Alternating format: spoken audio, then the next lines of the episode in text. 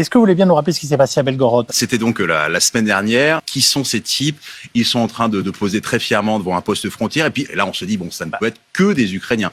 Et puis, finalement, on apprend que ce sont bien des Russes. Et ces gens-là, qui sont, euh, on va pouvoir en parler dans une mixité énorme, oui. parce que, disons-le, oui, là, si vous voulez chercher des néo-nazis, il y en a.